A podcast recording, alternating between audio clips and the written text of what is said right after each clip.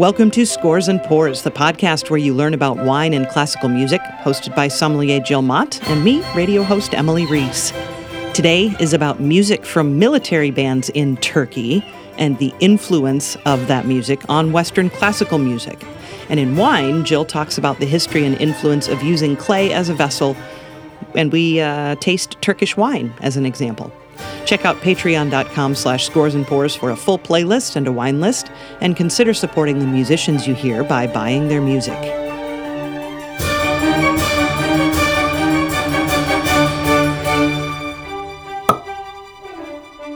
Good day, Emily Reese.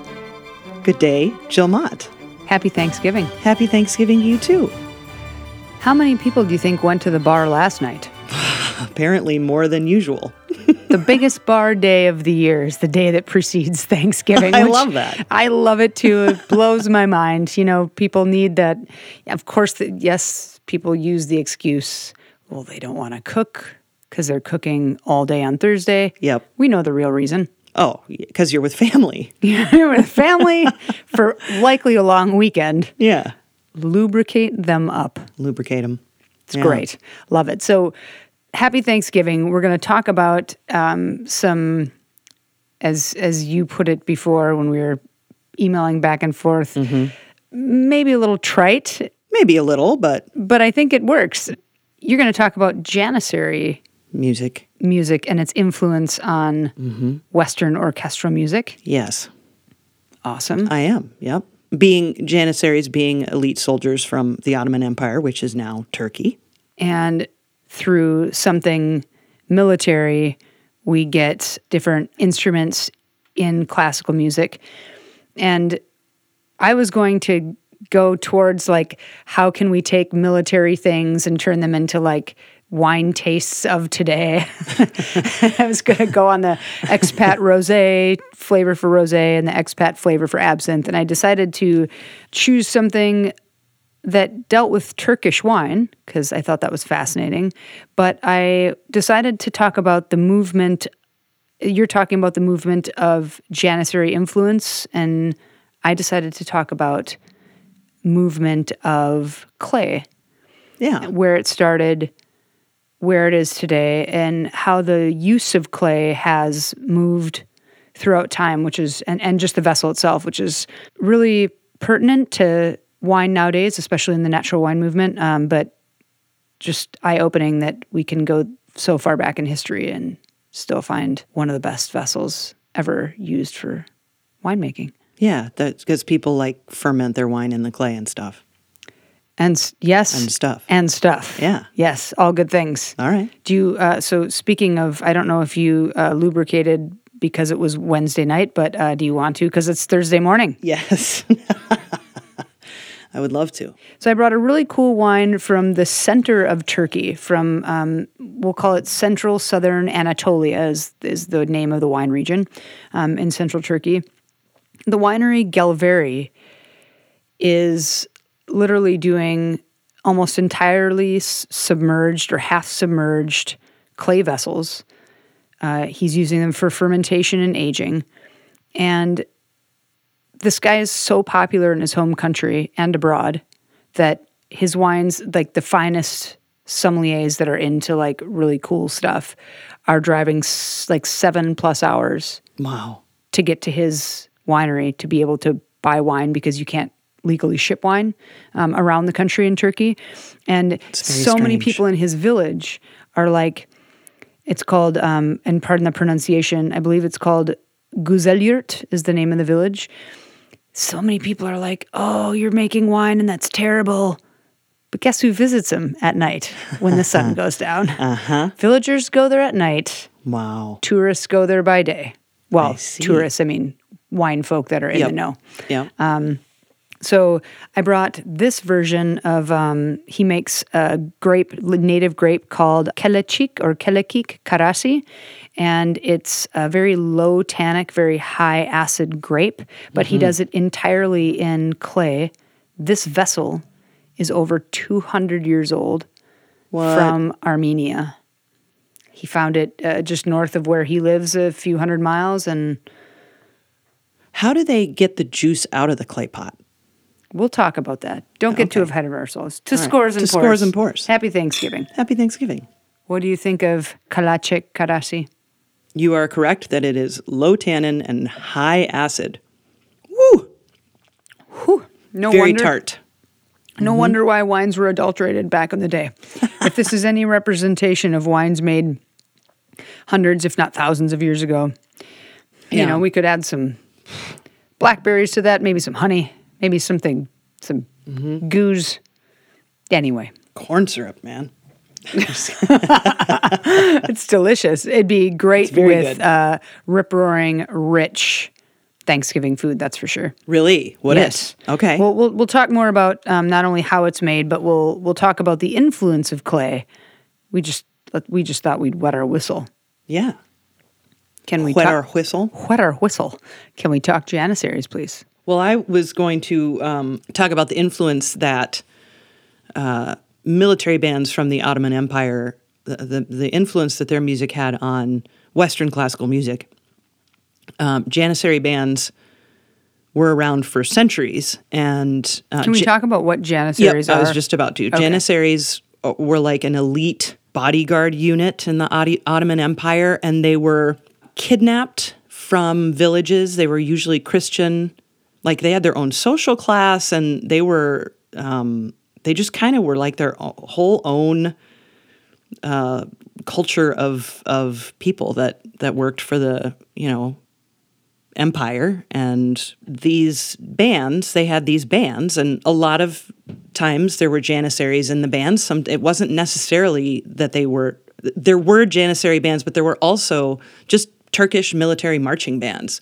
And other European militaries then adopted that idea of having marching bands too, because it was just like, oh, well, we can do that too. But anyway, we can sound triumphant. We can gather. We can impress. Yes, you know, this is yes. how we're going to impress the village we just conquered, is to play this concert of our music for you with our instruments, kind of thing. Yeah. Um. And and some of those instruments were either mimicked in a certain style within the Western classical world.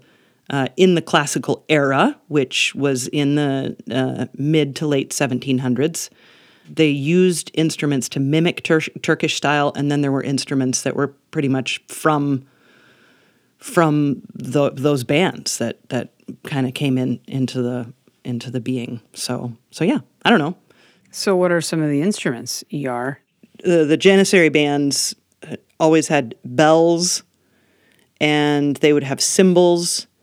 They had big bass drums that you can envision someone marching with that, you know, it's kind of like sideways, but they also marched with like littler kettle drums, which are um, kind of bowl-shaped drums with uh, tunable heads. So you can change the pitch of the, or the tone of the drum, uh, which you might think of a timpani then. Uh, mm-hmm. It's like a, that's a non-mobile version yeah. of these kettle drums that the, the Janissaries played.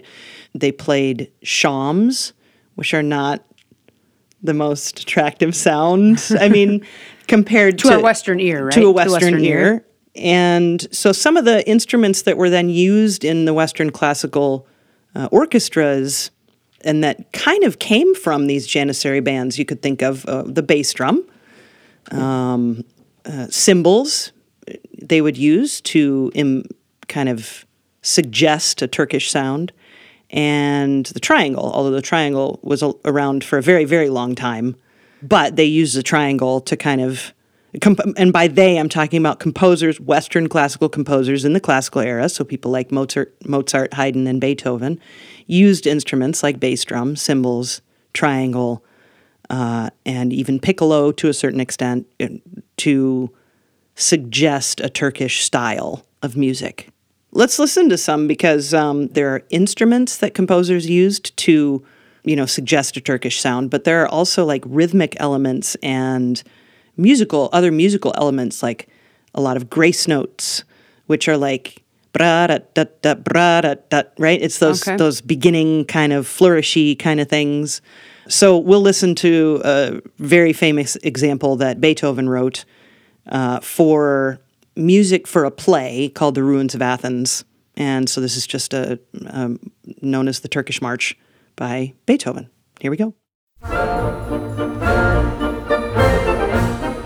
So you hear a, there's stress on beat one, three, one, two, three, one, three, yep. one, two, three. And if you watch Janissary Band's march, and then you got that triangle, bang, bang, bang, bang, bang, bang, bang. Yep. But if you watch Janissary Band's march, yeah, that's how they march.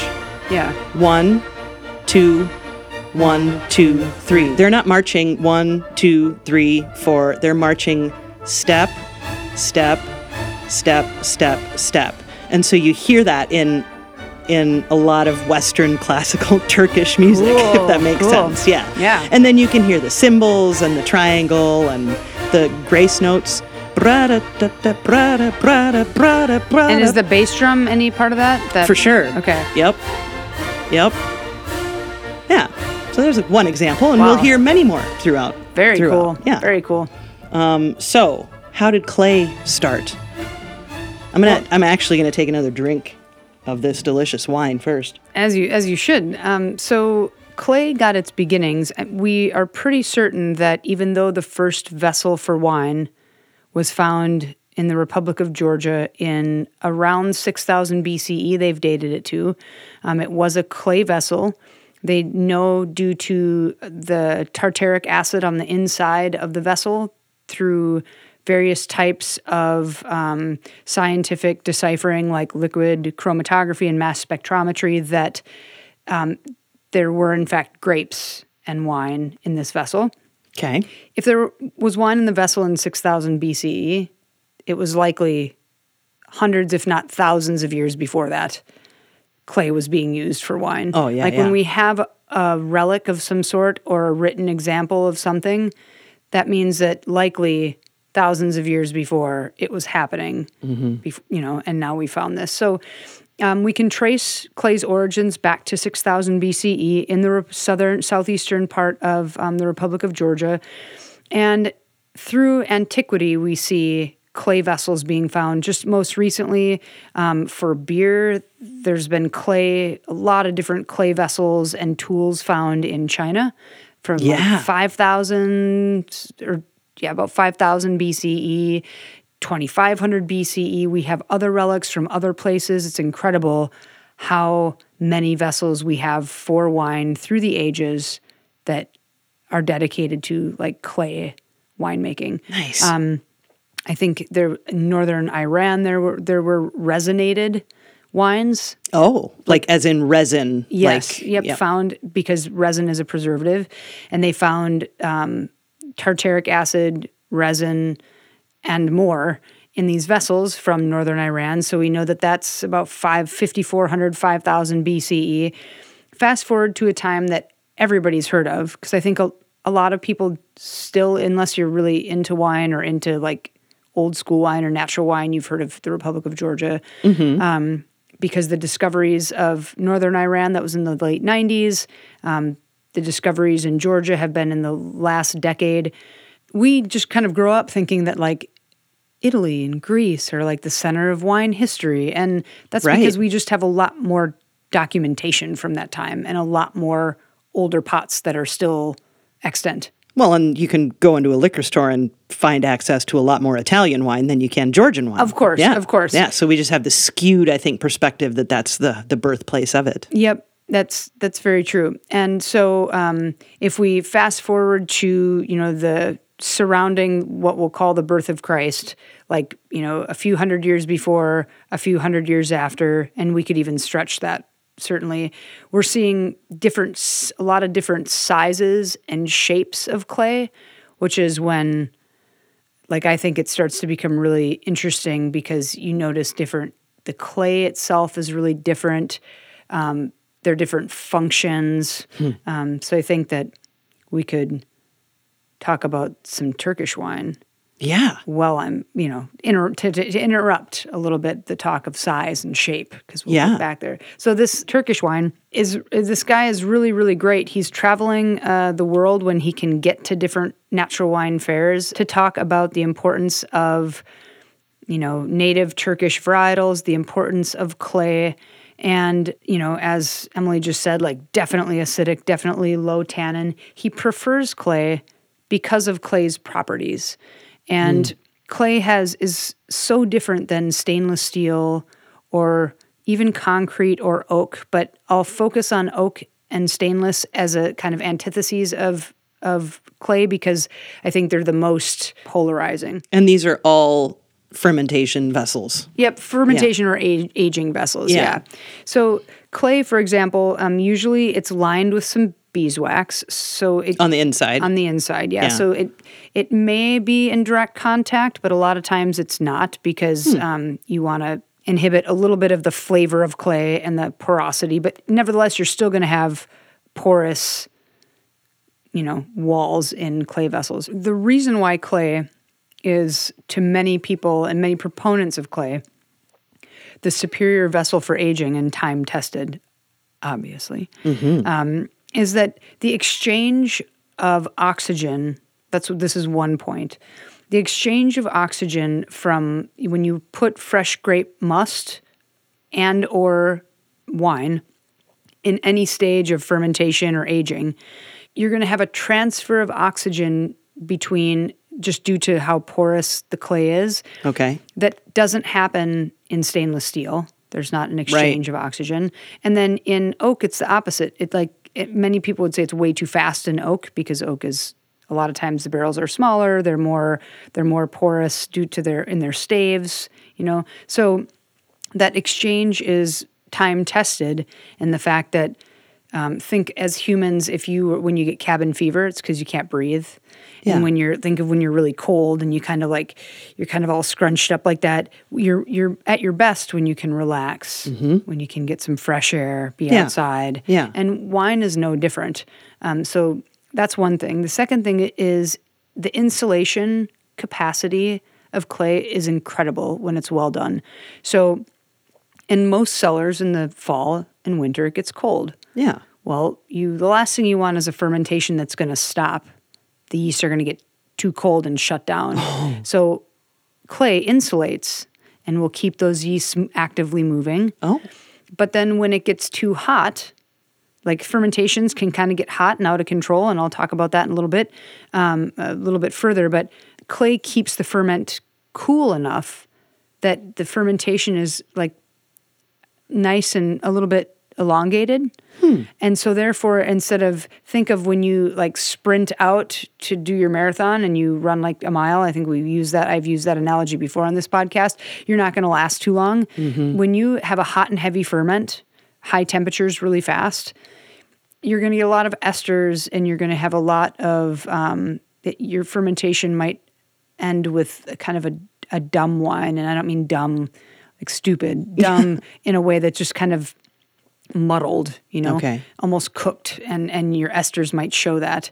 Okay. And it, a, a, just a courtship, you know, the, the long – think of the long, steady, um, slow-moving – you have a lot more to learn from each other.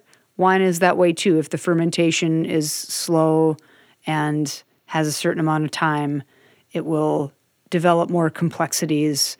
Um, and f- yeah, for lack of, I don't want to go too in deep into chemistry, but yeah. Um, so those are those are two interesting aspects of clay that are, and that many people that use clay, those are two of the big reasons why. That's why they like it so much? Yeah. So you said that the clay is lined with beeswax.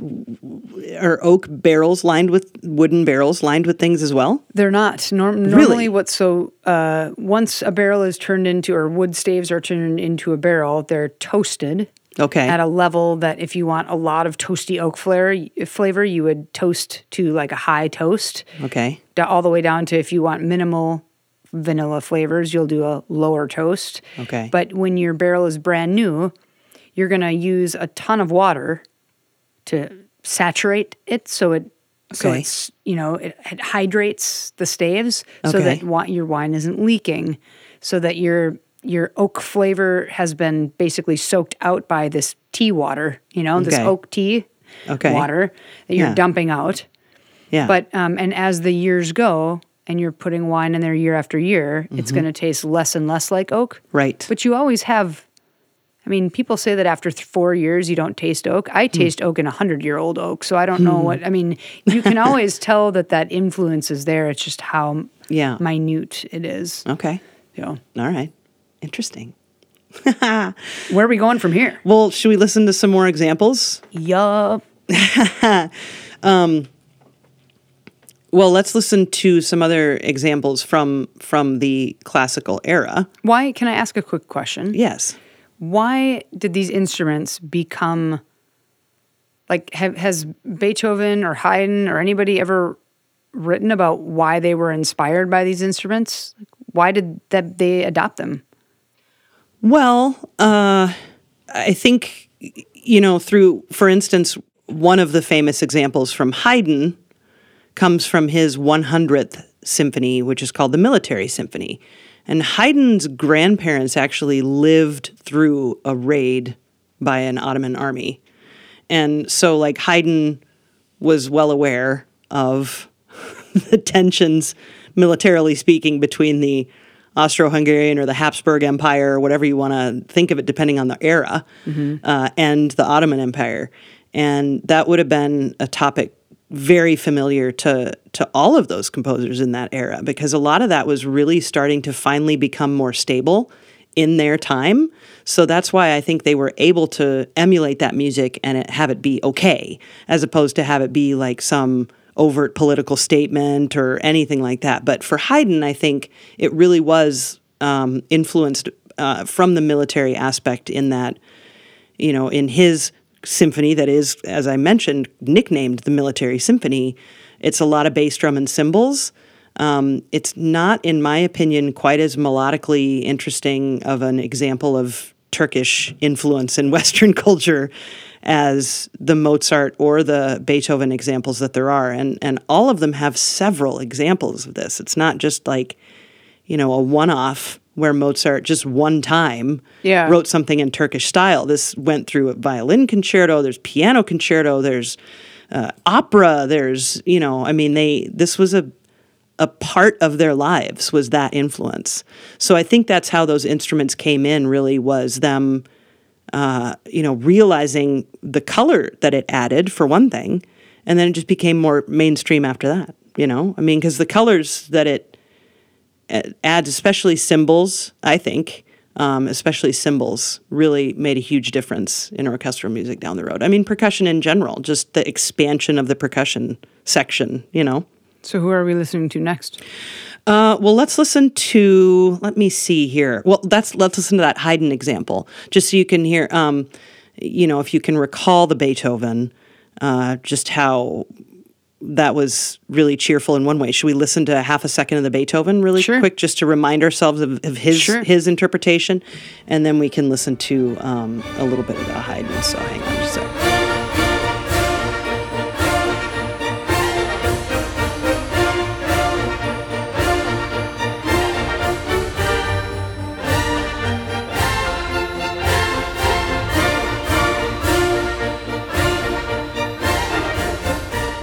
Um, so this is Haydn's uh, version.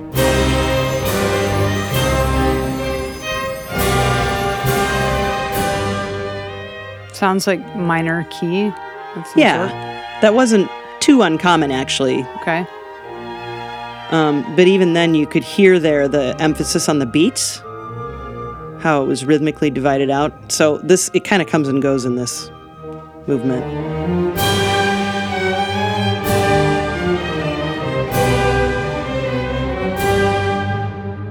Which one are we listening to? Haydn's?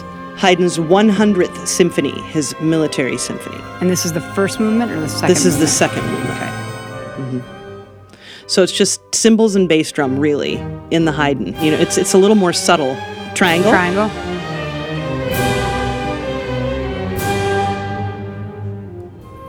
So cool. There's a little bit of Haydn doing it. Super cool. Yeah. So, and again, we'll listen to we'll listen to some Mozart, and then we'll probably end with a little more Beethoven. And yeah. When was that piece written, or what what time period are we about? We are all in the classical era. era. This is all late seventeen hundreds. Cool. Mm-hmm. Well, so to to speak to, I mean, I love hearing how they become an attribute to a you know, to a movement that would otherwise be really beautiful and kind of mellow. And obviously it would depend on how Haydn's going to elaborate, right? But yeah, I love the just the attributes of like that those instruments really bring to it, just a whole nother dimension of like power. Mm-hmm. And it's almost um, it's almost the opposite of what um, clay brings to the situation, huh. because it's all about um, elegance, freshness. Most winemakers that use clay will say there is an element of freshness using using this vessel that there isn't if you use oak or a different a different type of carrying, you know. Yeah. Different type of vessel. Yeah. Different type of vessel. I didn't want to use vessel eight times. But one other thing I wanted to mention before I get on to the shapes and sizes. So um, we know that qvevri, or, or I should say ancient Georgian vessels, uh, the, the few that we have that date to, you know, six thousand B C E, the actual shape of Georgian vessels now that we know of as the qvevri, where they're kind of, it's Q V E V R I. Yeah. Um, they're a little bit more kind of squat on top, and then they go down into this little like nipple on the bottom, they call it, where seeds fall into that nipple, and then you've got the skins that during fermentation and post-fermentation, they kind of fall on top, protecting the new wine on top from the seeds below that can cause off aromas. Um, okay. It's also a lot easier to extract your wine that way. Okay. Because uh, your wine is on top. But we know that that vessel, the Georgians have been using a very similar, if not exact, vessel, the qvevri, or the Western Georgian name for that, the Chudi, um, okay. since about the third or fourth century of, mm. of Common Era. Okay. Um, what was before that, and quite a bit before that, um, was we found ancient relics and um, depictions and actual like jars called what we would call dolia or dolium um, in ancient Rome. And they're like kind of bigger, more bulbous. They have like a wider top, and okay. they think that those were better for fermentation because they were easy. It was easier for um, for you to scoop out the skins okay. uh, from the top, which is really interesting. Um, most people nowadays, I find it's very common for a lot of folks, wine folk or not, to just refer to all of these vessels as amphora.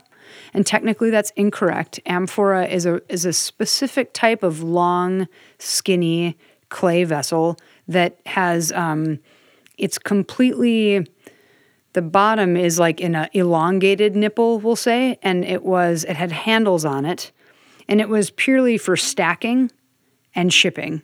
Oh. And the easiest way to move that around was that that elongated nipple. Mm-hmm. But you mm-hmm. weren't fermenting wine in there. You were storing wine in there, and you were shipping wine in it. Oh, okay. And so that wasn't um, necessarily a a way to to to make wine, we'll say. Mm-hmm, mm-hmm. So we've got dolia, qvevri, we've got uh, amphora.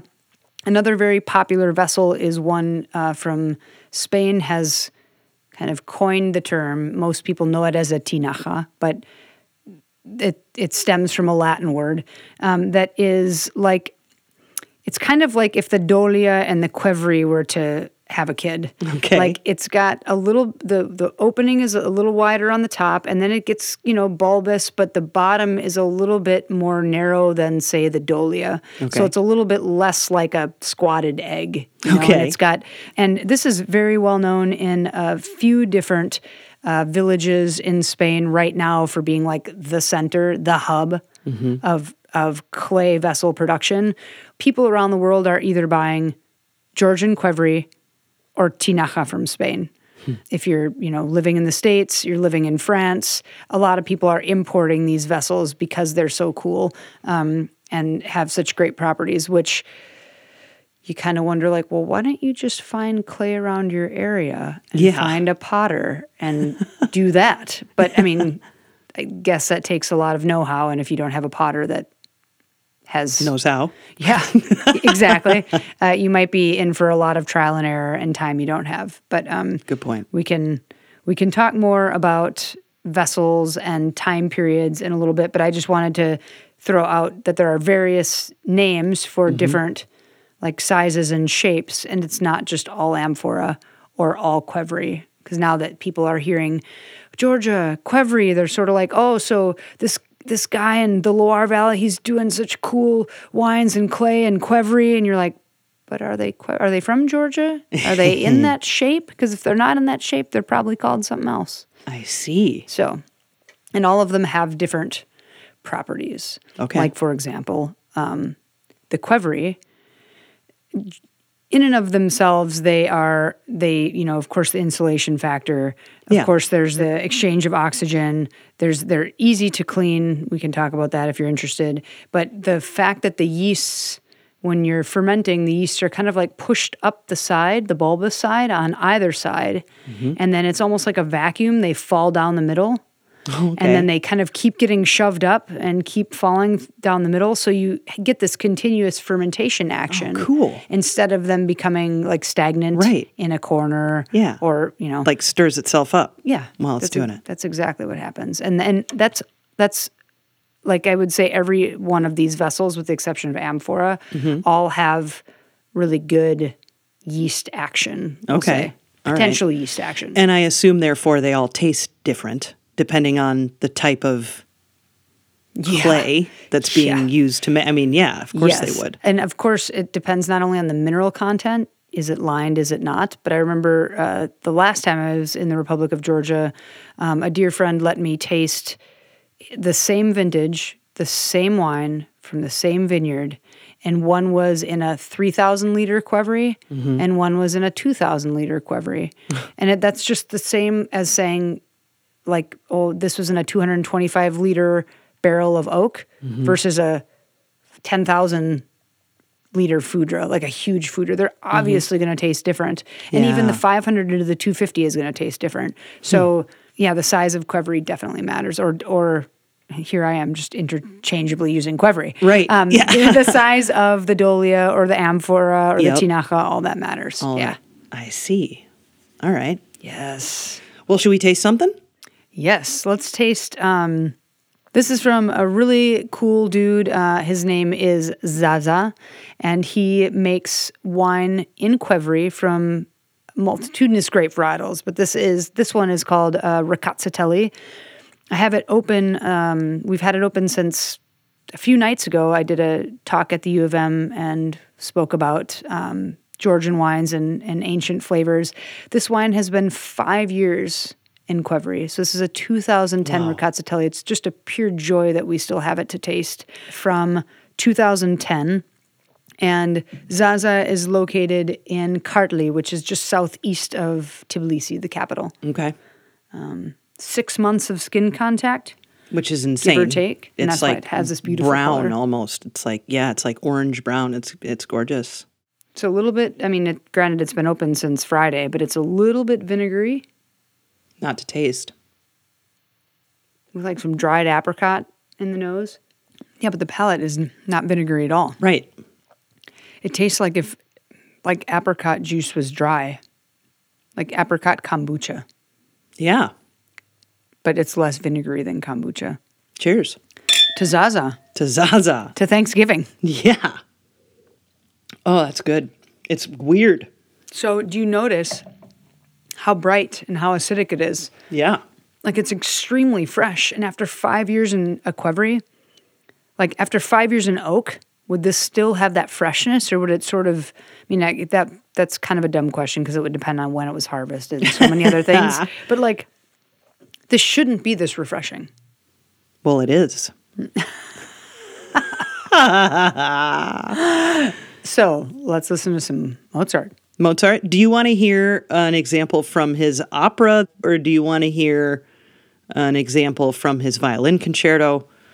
Why don't we listen to them both? Oh, well, I mean, we could, sure, yeah. Let's do that. Let's see how Mozart mixed it up a little bit in his use of Janissary-inspired instruments. Yeah, because this, the violin concerto example is neat because there isn't a percussion section, so the string players are actually kind of simulating percussive uh, sounds. So let's listen to a little bit of that.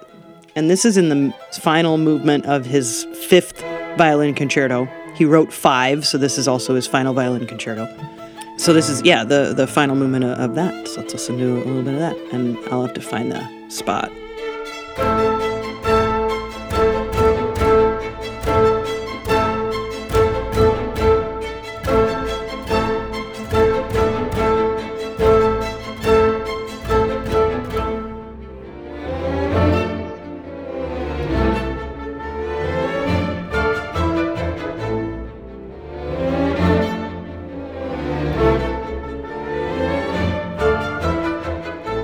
But is it fair to say how it's more subtle? Like it doesn't have cymbals and triangles, but it's right. still the beat and the yep. the bass or it's the beat, or, it's the grace notes in the melody. It's all kinds of those and things. It's, and, it's and it's the, the one, two, one, two, one, two, three. three. Yeah, it's that.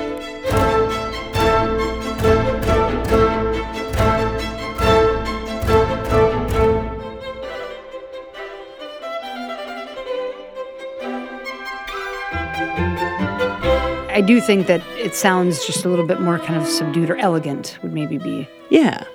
This well, is the, yeah, this without is the, the percussion. This is the clay yeah. version yeah. of Aging Vessels. Exactly. Okay. So this is from his opera, The Abduction from the Seraglio, and this is all about Turkish mischievous characters, shall we say. So the uh, overture itself shows us uh, an example of Mozart being playing, mu- making music in a Turkish style.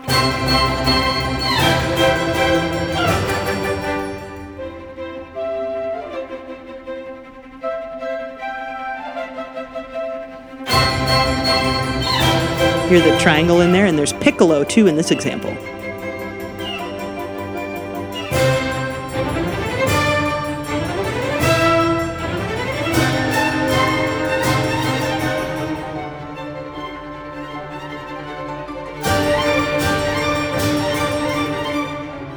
So yeah, there's a good Mozart example for you.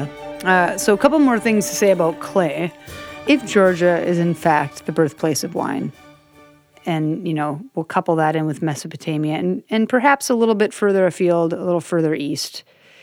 We know that clay moved west. We know that clay was used in Turkey later, you know, subsequently in Greece and Italy. It moved on to France and Spain, not necessarily in France and Spain in that order. It yeah. might have even been Spain before it was honestly in France. But fast forward to now. And there are people in the United States that are gonzo over clay. Nice. People are making clay. They're making their own pots. For example, there's a producer called Beckham in uh, in Willamette Valley. Mm. And they're making... In Oregon. Yep. Oregon. Or Oregon. Sorry, I don't know why I said it like that. I never say it like or in Oregon. I don't know why. I did. Sorry, go on. Well, so uh, there's a really cool producer there who he was a, a teacher... and a, a potter long before he was making wine. Okay. And he started making wine, and then he started being like, I'm going to put my wine in some clay, which yeah. is fantastic. Yes. Um, and his wines are absolutely incredible. Hmm. And the fact that he's making his own clay, that's really cool to see him doing that. There's a, a actual qvevri maker in Texas. Okay. Wow. Cool. Yeah. You know, I've I've never heard anybody... you know, say that these vessels are fantastic, but that's cool that someone's trying. Yeah. Right? Yeah. Um, and there's just, there's a lot of, uh, since Josko Gravner, um, a producer in northeastern Italy, and decades ago became disenchanted with making wine for points and big, huge wines, he looked to the Republic of Georgia and what they were doing for inspiration and decided to do a lot of his wines in clay underground. And I think Josko Gravner honestly was the kind of the new light for clay fermentation and clay aging, because then that spread to a few other people, Cossin in Sicily, and then some, you know, some Spanish producers started to do it. People, a lot of people in Italy source their clay vessels from Spain.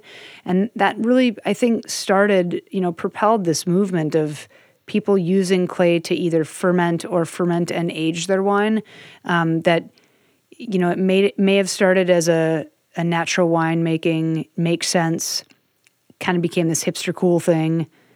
And now it's just like people are realizing that's just smart. Mm-hmm. Like it's a really intuitive way to make wine. And you're connecting the earth with the earth. Like it just makes sense. Yes. So. Uh, one more music?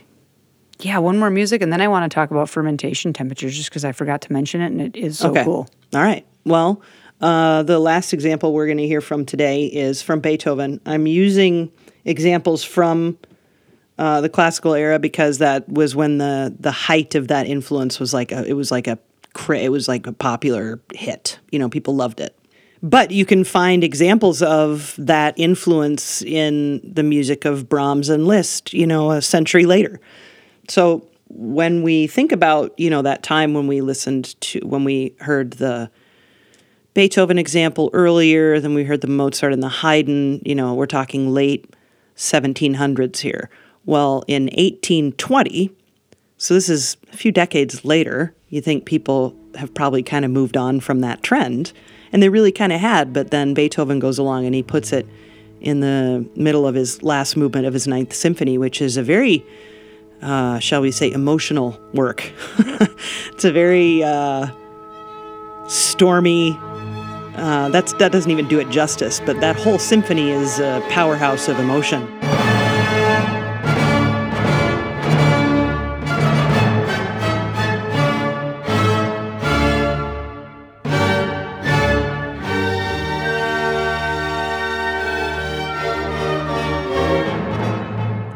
And the Turkish March that comes in in the final movement is a little comical in a way because it seems so out of place, um, but it's really quite delightful. So let's listen to a little bit of this.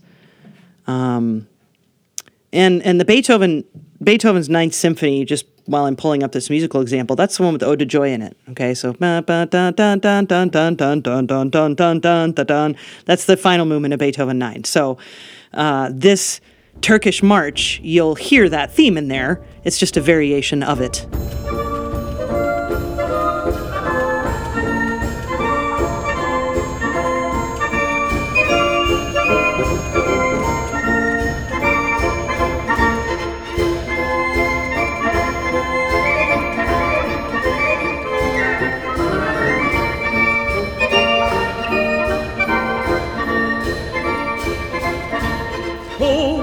Got the triangle and the cymbals, the piccolo.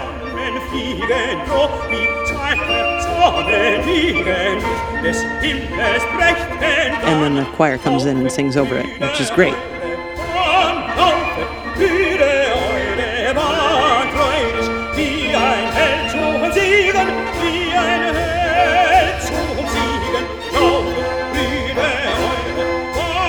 The way this exits then into the rest of the movement is amazing.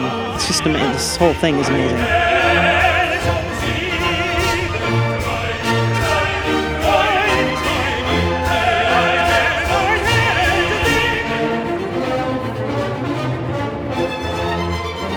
Now we go into a fugue. Like, really? Beethoven? Okay. So, yeah. Yes. Yes. Fugue me all day. Mother, Mother Fugers. Anyhow, that's uh, how Beethoven handled it in his Ninth Symphony. And in eighteen twenty, that was, you know, we were beyond that trend at that time. So it was a unique choice on his part. And, um, you know, you can find forums of people arguing about why he did that. It's fascinating. It's really fascinating to me. It's such an interesting choice, musically speaking. If you know the rest of the symphony and, you know, where that's housed in, it's just kind of Uh, anachronistic in a way, and um, I don't know, it's just fun.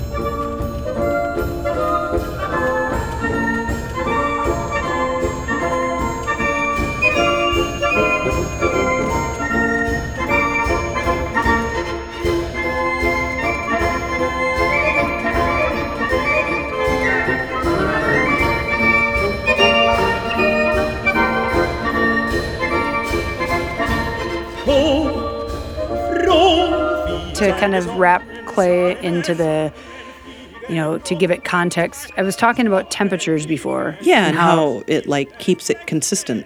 Keeps it, yeah, low, you know, keeps it cool and keeps it warm when it needs to keep it cool, when it needs to keep it warm. So, for example, I saw this quote online from someone who did an article on Beckham, the guy who's making his own pottery and his, yep. Yeah. And so he says uh, that, you know, I think it was Spruge magazine too, just to give them a little, you know, shout out, because that's where I'm getting this this uh, quote from.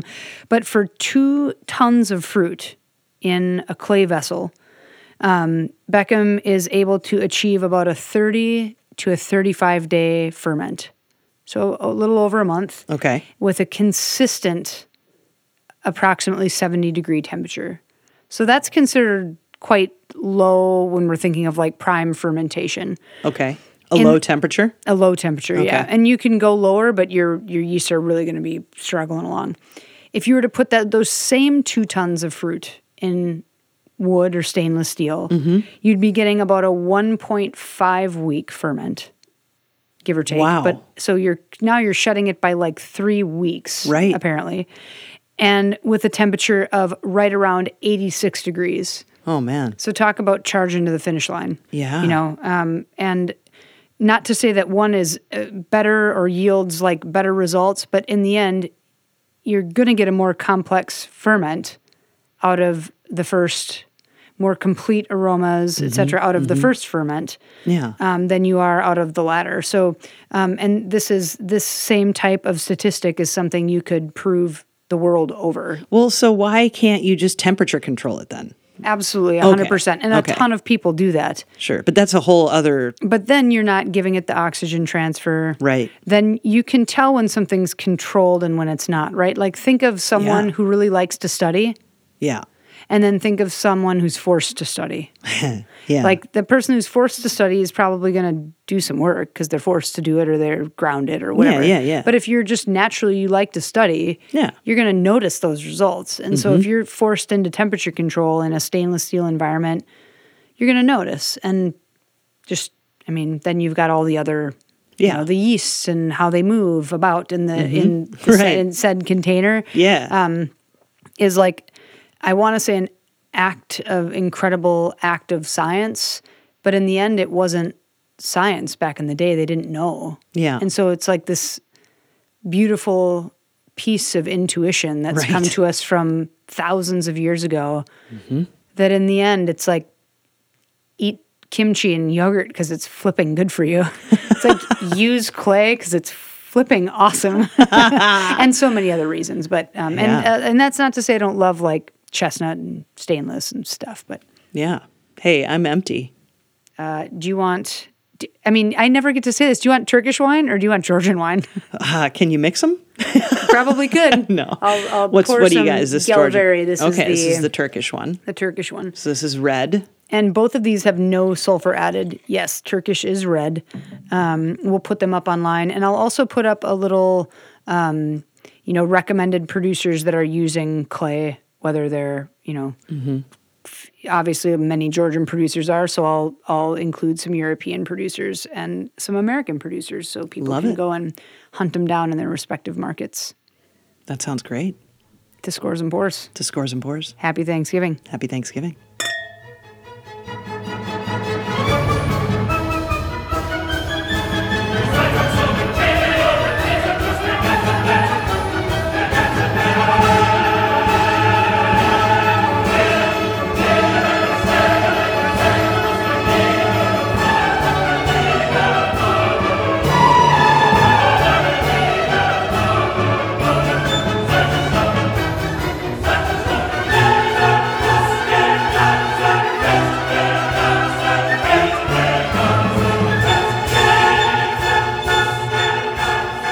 Thank you for listening to episode twenty of Scores and Pours with Jill Mott and Emily Reese. You can find links and information about this episode, uh, including a playlist and a wine list at patreon.com slash scores and pours and Instagram at scores and pours. If you like the show, consider making a financial contribution to patreon.com slash scores and pours. Edited by Emily Reese and Jill Mott. Our producer is Sam Keenan. Scores and Pours is a production of June Media, Incorporated.